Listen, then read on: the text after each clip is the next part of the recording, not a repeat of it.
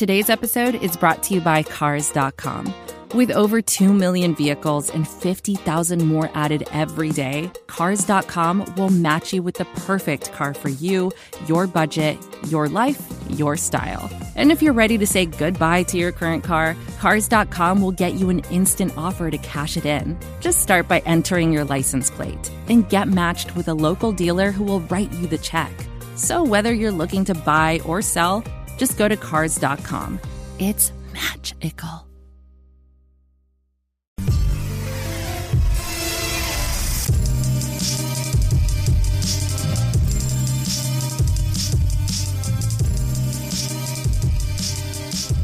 Welcome to another edition of the Indy Cornrows podcast. I'm your host, Mark Schindler. And today, on a whim, joined by Dave DuFour of The Athletic, a host of uh, you know every great podcast on, on the face of the planet, I swear to God. Uh, Dave, how are you doing today, man?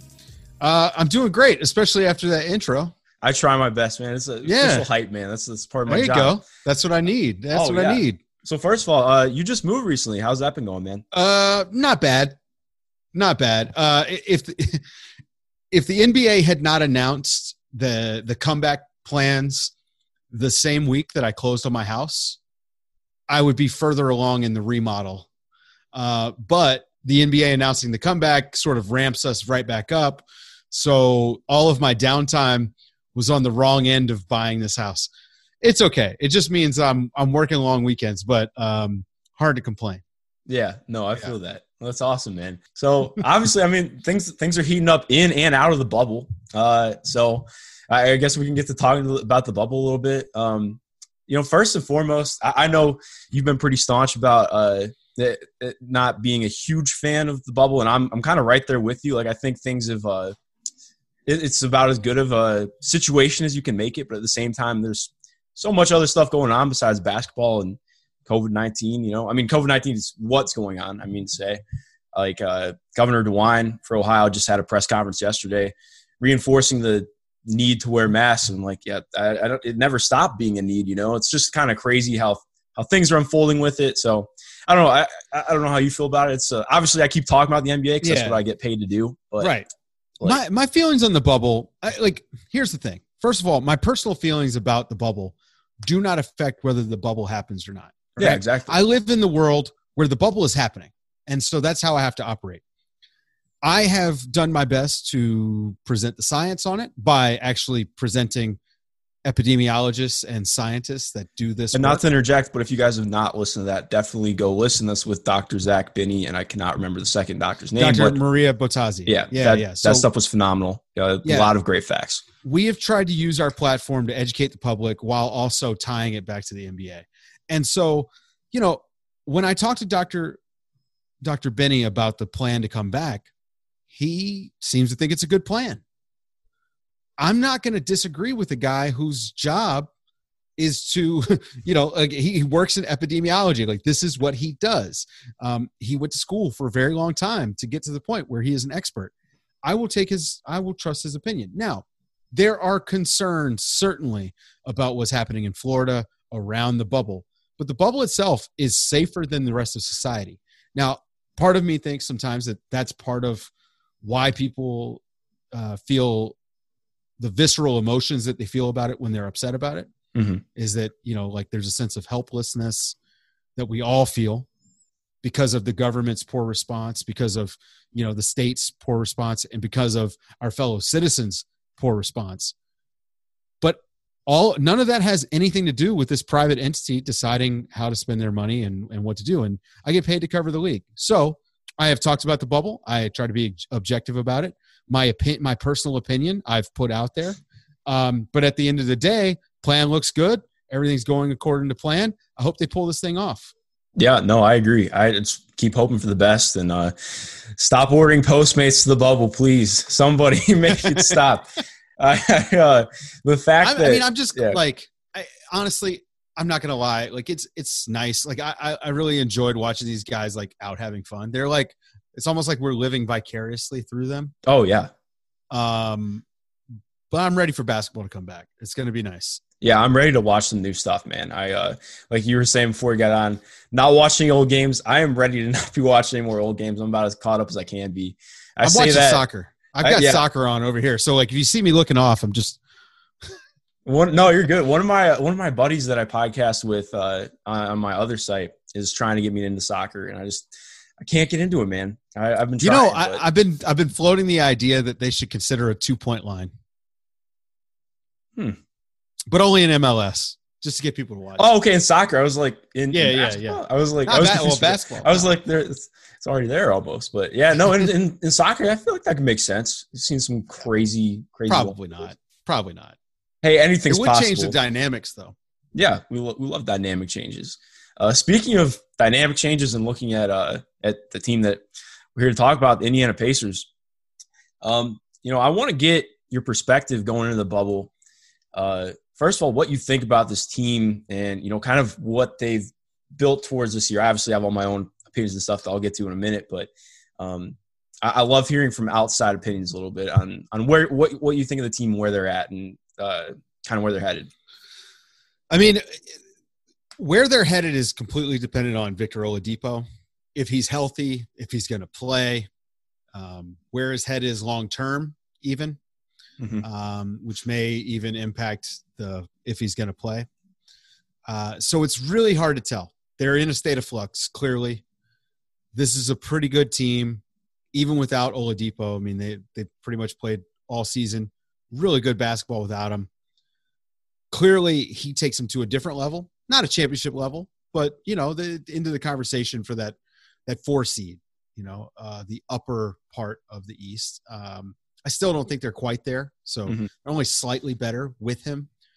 Like where they've been they had a really nice season. Brogdon was a great surprise you know in in an enhanced role. Obviously sabonis making the all-star game well deserved uh, for the season that he put up in the east. Um, but but ultimately it, it's sort of a similar problem that they had but without the high end talent when they had paul george right? Um, paul george much better than victor oladipo as a player. Pretty good supporting cast. Couldn't get over the hump. Well now you have a player who's not as good as paul george. Pretty good supporting cast. Is this team going to get over the hump? Probably not. Like this is not going to be a championship team. So now you, you get to the point where you, you got to worry about whether Oladipo is going to leave or not. And maybe you've got some decisions to make there. They're in a weird spot, man. speaking on Victor, things are very weird with how it went down. I think it's a little bit different from Paul George's situation just because of the way that the messages are being conveyed and, and getting out there. You know, I so I was on the media call with Victor yesterday, and I I think it's it's weird to look at and think about. It's, it's my first time, you know, kind of being around to, to witness this stuff from not a fan perspective, you know. And he seems very content to be a Pacer. Everything he says, he loves the organization. You know, I think I don't think that's really news to anybody. Uh, obviously, you know, I think there are some legitimate reasons to think that there might be a tie to Miami. But by all accounts, he's happy to be Pacer. The, the Pacers are willing to pay him, which is, I think, what it comes down to. And I think they would be crazy to not pay him because they're not going to get anybody of similar value in any way, shape, or form uh, within a similar time frame. But yeah, that's my little soliloquy on that. I think it's a little bit different from Paul George, but I, I would also agree. We're probably going to catch some heat for saying that he's not as good as Paul George was because let me tell you, Paul George is still a thorn in the side of at least 90% of the Indiana fans. And only because he said he wanted to stay there and then has changed the story, you know, like eight times since he left. So, uh, listen, Oladipo is not as good as Paul George is or was. Um, I would argue that the team around Oladipo is a notch below the team that Paul George had. You know that those Eastern Conference teams, uh, finalists. I don't know what the expectations should be for this team. You know, are they scrappy enough that I could see them, you know, taking uh, Boston or someone like that to six or seven games? Maybe, but everything has to break right, meaning they need Oladipo. Where that leaves them, if Oladipo wants out, I don't know. You just got to try to get the best deal you can. But if we're going to look at what other players have have netted in a trade recently, has been great. When when stars start exercising their pre agency, so to speak, Mhm. it, it has not been great for the incumbent teams. So I don't know. Uh, is there a Miami connection? I didn't realize that. Uh, his he co-owns a gym that is in Miami, I believe. Well, he either co-owns or he owns himself. Uh, he lives Uh, I believe he did all of his rehabbing in Miami as well, where his gym's at. Um, and he lives part time in Orlando, from what I know. Um, I still, I'll, I'll, I'll honestly say, you know, I'm going to cover it like he's not leaving until he actually leaves. You know, I think Yeah, it's a disservice to the team a little bit. And I, I know you weren't I'm with off you. like that. But well, no, no, because I, I feel the same way about Giannis, right? yeah, But I do think these situations are a little bit different. yeah, oh, totally. Because There's a lot more smoke with Oladipo than there is with with Giannis, and also Giannis is on a very good championship caliber team. Victor is not. There is a, there is a little bit of a difference. Yeah. So I mean, the, the the real smoke, like you're talking about, is Victor releasing his message not through Team PR, which was that was that's weird. You know, that's it's not me trying to say that's an indicator that he's leaving or something, but um, to to go through Shams Charania at the Athletic instead of going through Team PR is is a weird look. I don't want to necessarily say that it's a bad look or it's uh, you know going to automatically equate to something, but uh, I don't know. What are your thoughts on that? Because I feel like that's kind of unprecedented a little bit. Um, it's not a great look, but uh, players have uh, really taken the empowerment thing to the next level. Um, this is, I would chalk this up to more owning your own brand versus, you know, sidestepping PR. I, I, I, I just don't, I wouldn't put a whole lot into that. I can't imagine he would have made the statement without first talking to the team. Well, actually, so it's kind of funny because I, I talked to Coach McMillan, I believe it was two weeks ago, was his first media availability. And he was asked how he found out uh, about Victor opting out at that moment. Um, and he said that he found out the exact same way we did, which was pretty. Uh, I remember everybody on the Zoom call was a little bit like, whoa, that's, uh, that's I mean, that's shocking to me right now. That's the first Yeah. time I'm hearing it. Yeah, it was. Uh, I believe Jay Michael reported that. Uh, I don't know if you know Jay Michael. Jay Michael. He's one Jay of the. Michael. Oh, dude, he's guy. he's the best. I love Jay Michael. Um, shout out Jay Michael. But uh, yeah, so that was obviously that was weird. I, I I don't know. Well, you know what? Let's get let's get away from talking about this. I think we we could we could spin that in circles all day. What it comes down to is where this team is headed. I really liked what you were talking about with this team. I think uh, some people disagree with me uh, when I write about. Oh, I think this team is still a piece away. Um, but I, I would fully agree with what you're saying. Uh, I You know mean one piece. They they think it's more than one piece, or they think it's less than one. They think it's less. Like some people think of this team. I mean, I think if everything broke right and Victor was, you know, the exact same player he was in 18, 19, it would take a lot to break right. But I mean, I guess it's possible to make it past the second round. But beating the Bucks is like that's this team is not equipped to play the Bucks very well. They don't shoot the Um, three well enough. Exactly. They don't shoot the three well enough. Um, they haven't shown a consistent ability to guard Giannis, which you need to have. Um, I mean, Miles Turner, they started experimenting with him a little bit, uh, trying to guard Giannis the last game they played, and he was adequate, but not uh, to the level of somebody like Bam Adebayo for Miami, who probably played some of the best one-on-one defense uh, on Giannis all year. Um, and yeah, especially like you said with the three. I mean, we shoot the three at I think believe top ten in the league, but we shoot it the thirtieth most. So it, it's just not a great uh, combination of factors there. It becomes a math problem. Exactly, exactly. Actually, I talked to Seth about that. Uh, Seth Partnow probably feels like a year ago was probably a month ago. Um, and yeah, so obviously Well, that's also something- sometimes talking to Seth feels like it takes a long time. Too, Oh, so. dude, I felt like I was in middle school talking to Seth. I, I, I, uh, and I don't mean that in a bad way. I just mean like I felt prepared. I spent like probably you know five or six hours getting stuff together, ready to talk to him. And then I talked to him. I'm like, this dude knows more than I could take from my entire computer in a day's worth of research. Like it's just, but you know, just kind of looking at at this team where it's headed a little bit. I think there are some chances for internal Im- improvement and development. I mean, I really, I, I did a significant deep dive on TJ Warren uh, last week and his defensive improvements this year and um, how he might improve offensively as well. Because he, you know, somebody he's kind of branded a little bit as a as an initiator and somebody who's like a, an ISO god, and he is like he's decent in ISO. He's not like great in ISO, but he doesn't get a lot of opportunities for that. He's more of a play finisher than a play initiator, uh, coming off cuts or uh, or some kind of action. Um, and I so I think there's room for him to grow potentially on ball a little bit more because he's obviously phenomenal off ball. Um, how that works in the shot hierarchy, don't I have no idea. That's for the coaches to figure out. I'm just going to speculate on it. Uh, I mean, Domantas Sabonis is still only 24, uh, 23 or 24. His extension kicks in next year. Um, I think some people are a little bit less high than me on his ability to grow as a player. I mean, I think if his outside shot becomes even you know markedly a thing, I think that expands his game in the offense quite a bit. Um, and I think Miles Turner really started to flash uh, in a you know the numbers are going to tell you otherwise. Uh, but in watching, I sound like Colin Cowherd saying something like that.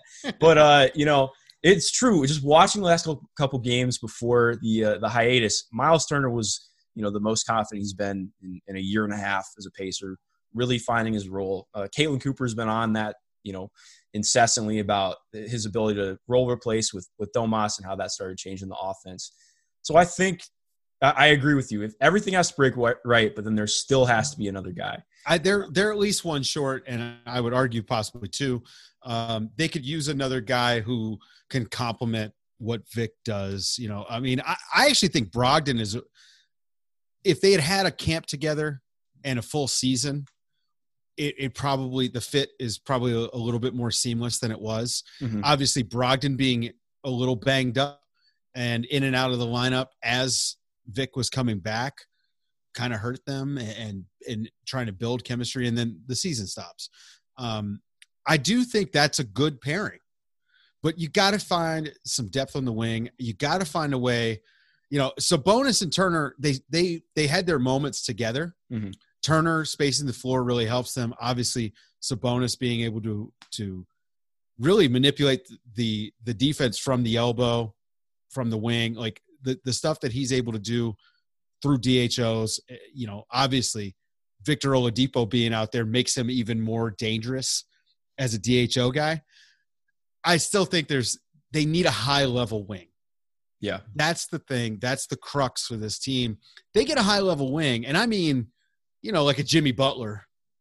And it's a different conversation. But Jimmy Butlers don't grow on trees. If only, right? Right. Uh, this is advertiser content brought to you by Frito Lay. Hello, I'm Chip Murphy, here to get you ready for the big tournament. Tonight we'll break down. We break down who will be cutting. Cut! What are you two doing? Sorry, Chip. Prez here got his feathers ruffled when I told him Ruffles has zero chance of winning the title. And I was letting Dip know that she is not taking into account Ruffles' iconic ridges. Guys, it's March. We have to start talking about the tournament. We are. It is the 2023 Frito Lay Snack It. We're talking about big time matchups between Cheetos, Smart Food, Lay's, Sun Chips, and more. Just head to the Frito Lay Snack Bracket and vote for your favorite chip, pretzel, or dip for a chance to win up to $1,000 or a year's worth of snacks. This sounds great. Keep up the good work. Just go to fritolaysnackit.sbnation.com. No purchase necessary. Sweepstakes ends 4-3-2023. Void where prohibited. Here's worth of snacks awarded in the form of 52 coupons, each good for one bag of chips. See official rules at fritolaysnackit.sbnation.com. Yeah, I'm excited to see the Pacers play Jimmy Butler, actually. It's been uh, gosh, how long? Probably three or four months now since we got to see TJ Warren uh, tell Jimmy Butler to go do some stuff that I can't include in this podcast. But uh, and that's a different. Hey, I got to say, man, defensively, that's a different TJ Warren than than what he was in Phoenix. And you know, I, I've probably been you know banging the the Nate McMillan is a good coach drum too hard for a lot of people. He's a good coach, and, and that's one of the ways that he really coaches guys up. I still wish they they would shoot more threes, but you know stuff like that it gives them a little bit of an edge um based on or, or, or a bigger edge on the court than they have on paper. Um no i've been uh high on nate mcmillan for a while. I think that sometimes uh it's easier to you know i think you guys have talked about this before on on nerder uh, about how it's easier to judge coaches based off of the little minute things you see you know like you know out of timeout plays and uh, fourth quarter offense in the last. Those you know, are the, the places the coaches really make a difference. Yeah, exactly, and th- those are the things you can really hone in on. Uh, but I think a lot of people negate, like you know, some of the team building aspects. The fact that I mean, uh, this this coaching staff, which I mean, Dan Burke's been here for since I was born, pretty much running the defense. But I mean, Nate's been a huge part of instilling the c- culture as well. I don't love throwing that word around; sounds cliche, but it's true. You know, there's uh, some places they get you to buy into doing things. That's it's important. Um, I mean, if you can get Bojan Bogdanovic to become a near plus level defender, uh, that's hey, that's some kind of culture. So, because uh, I remember watching him in, in, in in Washington, he was not a plus defender. Um, But yeah, I think his development and everything has been huge for the Pacers and can't go understated. So I appreciate you bringing that up for sure. I, I still think, you know, like with with a high level wing, I just don't know how that works out. I don't know how that guy gets to Indiana. Um, and I don't know what you do to necessarily factoring him into the offense is the wrong way to put it. But to go back, I really like what you talked about with the mid rangers because that's something that I, weigh in my head a little bit because I think, uh, and this ties into what I want to talk about next. I think one way that you know the Pacers really bend the mid range to their will. They have some phenomenal shooters from there, some of the best in their position. You know, I mean, T.J. Warren is one of the best mid range shooters in the league. Um, Malcolm Brogdon, one of the best mid range shooters in the league. Uh, Domantas Sabonis can, you know, I don't love seeing how many 18 to 20 footers he takes, but he's comfortable doing it and he hits it pretty well. Um, you wish that he would take a couple more threes, but you know he's good at it.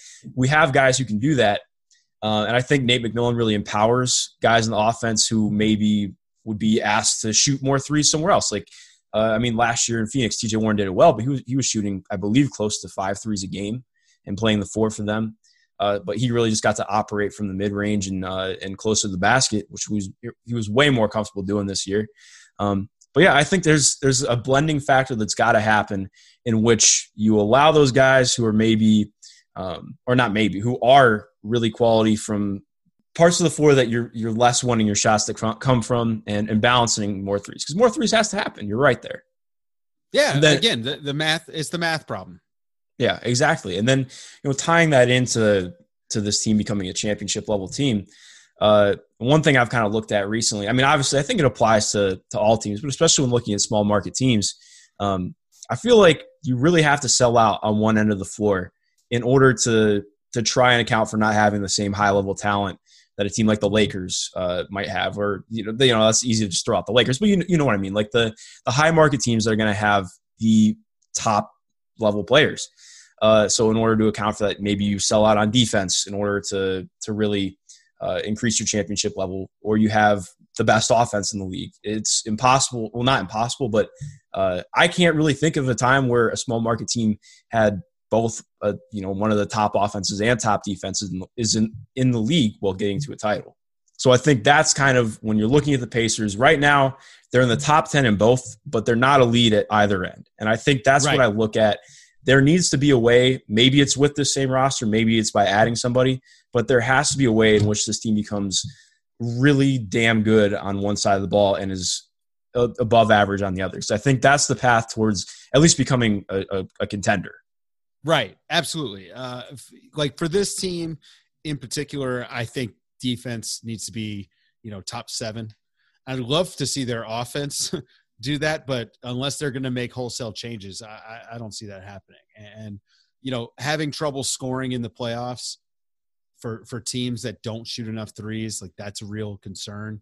Getting to the playoffs, you can do it, but it becomes an uphill battle once you get into the playoffs and, and everything gets a little bit tighter.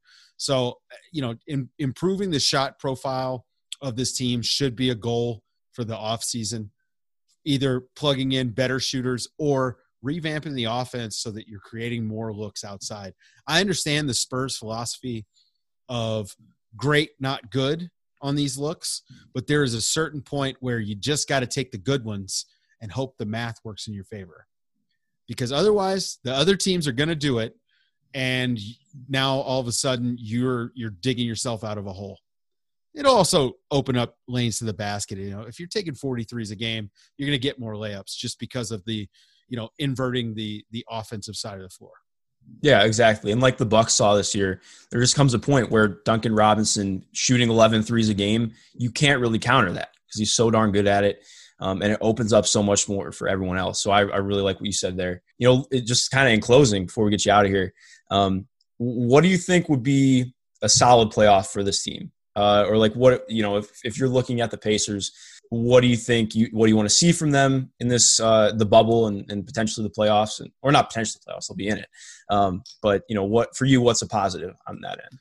Um, i mean obviously the the questions around victor oladipo are, are going to determine how we all feel about what the pacers do if he's back and healthy and they get swept or something, you know, that'd be obviously be a disappointment. That would not be ideal. Oh, I think even if he's not out there, this team should should be able to get six or seven games in the first round. Um, you know, with a puncher's chance to catch, you know, catch the team on, on a bad night. And so I, I think as long as they look competitive, everybody should be happy. This isn't a team that was expected to do much this year because they didn't have Victor all year. They exceeded those expectations. I think everyone should be glad. I just want to I want to see more Edmond Sumner. That's what I want. Just give me just give me like 30 minutes a night of that in the bubble. Let me be happy. Play Well- him through the mistakes. You know, hope hope something's there. I, I was high on him coming out of school. I still am high on. I am never going to sell my stock. I, Sumner. I I'll hold some of the summer Sumner stock as well, and I can't guarantee 30 minutes a night. Um, oh, but it's not happening. yeah, oh, it's definitely not going to happen. But Nate McMillan uh, has said that uh, on the, the last Zoom call, he said that he is uh, planning on implementing some new rotations, uh, giving guys some run, and he said he's going to treat the uh, the first day games like preseason. So um, expect some Sumner. I think we will see some Sumner. I hope we see some Sumner because he uh, he shows some really good flashes. I, if if he could just stay healthy, that's one thing. I just want to be able to stay Health healthy. Health has been a full big season. problem. Well, Yeah. because it's hard to develop when you're constantly injured. And Exactly. He's just been injured so. I mean, injured in college. You know, the two ACLs. It's just uh, it's a bummer because there's and he's so still incredibly explosive. It's Yeah, there's so much talent sitting there that he just can't quite access because of the, his body. It's yeah. a bummer. Exactly. Well, hopefully we will see uh, we will see some good Sumner minutes coming up. Uh, Dave, what are you working on uh, coming up and just doing this weekend? Well, so we've got the, you know, we we just did the whole revamp relaunch of the the Athletic NBA show. So I've got Nerd She Wrote on there every Friday. Um, you know, catch me everywhere. Got the Daily Ding. We're getting ready to fire that back up. We've been doing it weekly, but once the games come back, I'll be on that every night, recapping the day's action with Zach Harper. Um, we finished up the Elite Eight Outlook series, me, Seth Partnow, and Danny Leroux over at the Athletic. And uh, I think we're going to be doing some bubble preview stuff over there too. Awesome. Cool. Uh, well, Dave, thanks for coming on, man. I appreciate it. Thank you for having me.